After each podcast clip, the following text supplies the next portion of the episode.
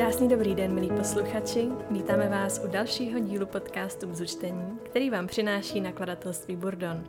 Já jsem Teres a se mnou je to můj kolega František, se kterým vás v dnešním díle seznámíme s typy na knížky, kterými si můžete zpříjemnit léto. Ahoj Teres, ahoj všichni posluchači a samozřejmě i posluchačky. Tak Františku, jak trávíš letošní léto?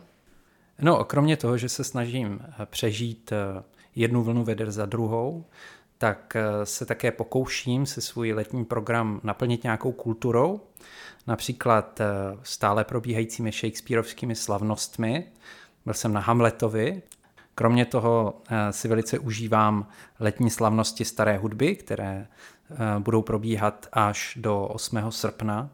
Takže pokud máte rádi divadlo nebo hudbu, tak tohle jsou dvě aktivity v Praze, které mohu velice doporučit.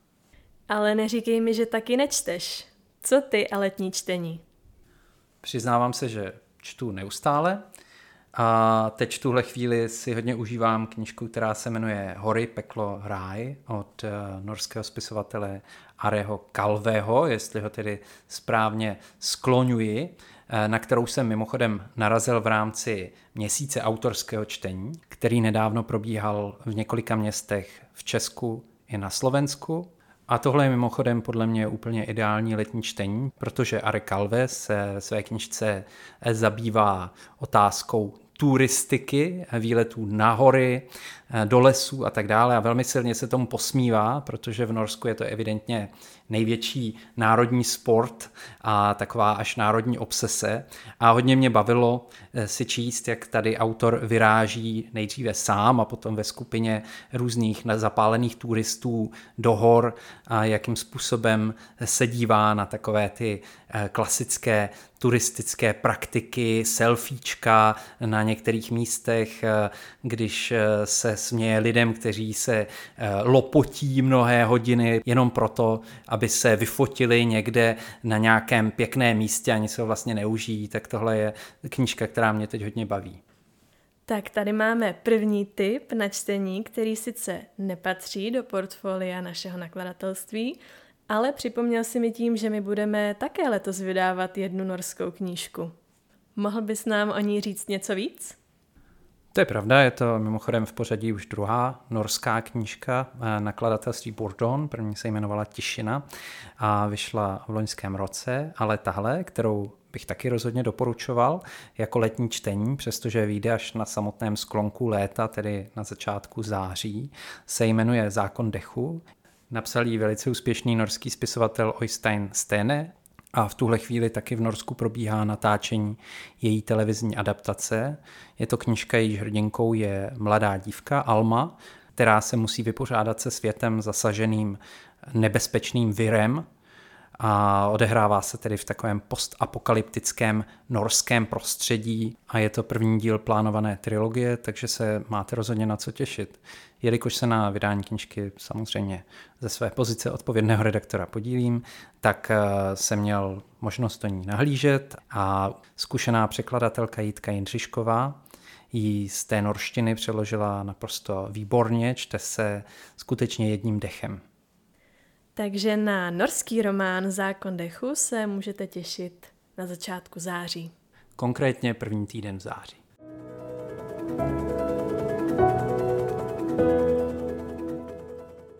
No a co ty, Teres, jak trávíš léto?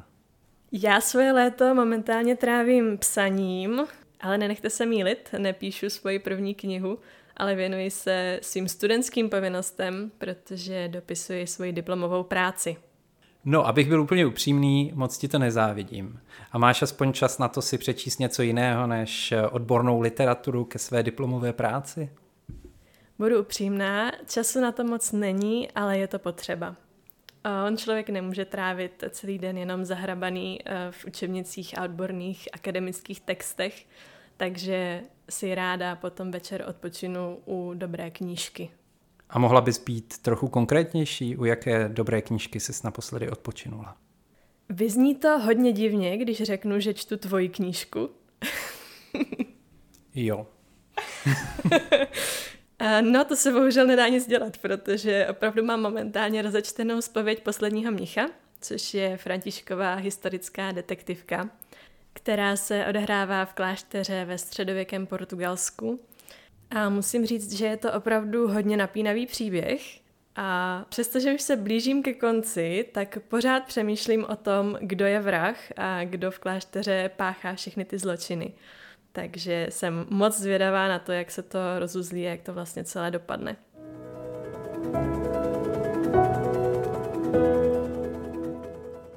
Tak už jsme zmínili dvě knížky z portfolia našeho nakladatelství, tedy Spověď posledního mnicha, která už vyšla, a Zákon dechu, který chystáme na září. Ale co tam máme dál? Co bychom mohli dalšího doporučit našim čtenářům na léto? Kdo mě zná, toho nepřekvapí, že mým největším typem na letošní léto bude knížka, která se odehrává v historii. Jmenuje se Já Julia, napsal ji španělský spisovatel Santiago Postigio a mimo jiné jsem z ní tedy v posledním díle četl pro každého, kdo má rád podrobné a opravdu velmi pečlivě zpracované a realistické příběhy z historie a zvláště pak z období starověkého Říma, je to, myslím, perfektní volba a vzhledem k té své délce eh, by vám mohla vystačit na poměrně dlouhou letní dovolenou.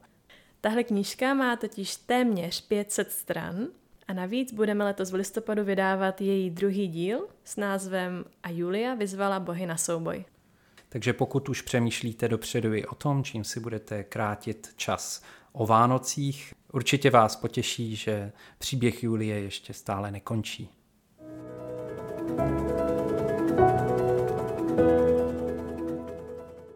Tak to byl můj tip na léto a teď je zase řada na tobě.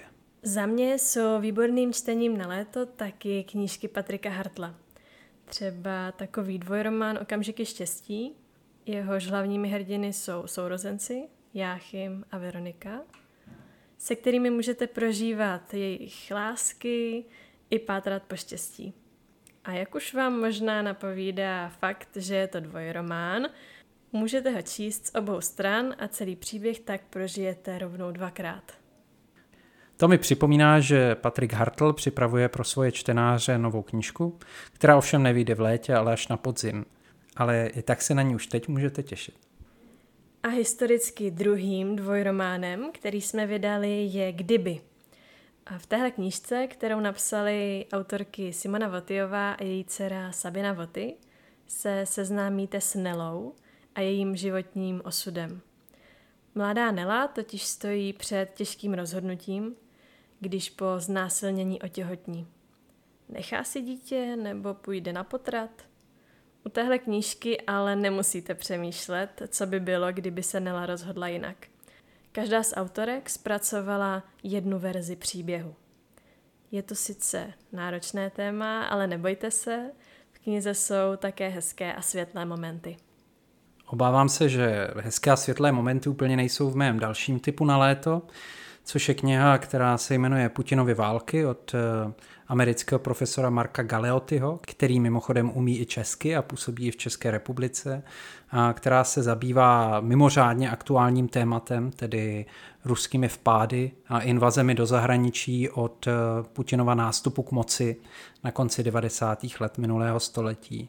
Je to tedy kniha, kterou bych asi nedoporučil právě k moři nebo na nějakou pohodovou dovolenou, ale pokud jste ten typ čtenářů jako já, kteří nedokážou úplně vypnout a nevšímat si toho, co se v okolním světě děje, tak vám tuhle knížku můžu jen doporučit.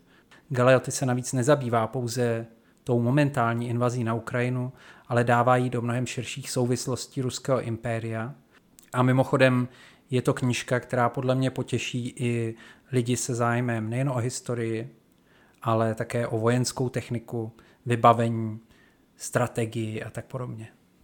A neměl bys tam přece jenom i takové to pravé letní čtení? To bude záležet na tom, u čeho naši posluchači rádi odpočívají. Já si třeba velice rád odpočinu u pořádné detektivky, ideálně detektivky, která je pořádně spletitá a možná i trošku temnější. A v takovém případě bych mohl určitě doporučit knížku, která teprve vyjde, a to na konci srpna, a která se jmenuje Dívka s hodinovým strojkem a odehrává se ve Francii 18. století na dvoře Ludvíka 15., ve Versailles a v Paříži, a kde se mimo jiné řeší zmizení dětí, inspirované skutečnými událostmi a také nové přelomové technologie, které tehdy doslova hýbaly veřejným míněním. Tak si ty naše typy na léto pojďme schrnout.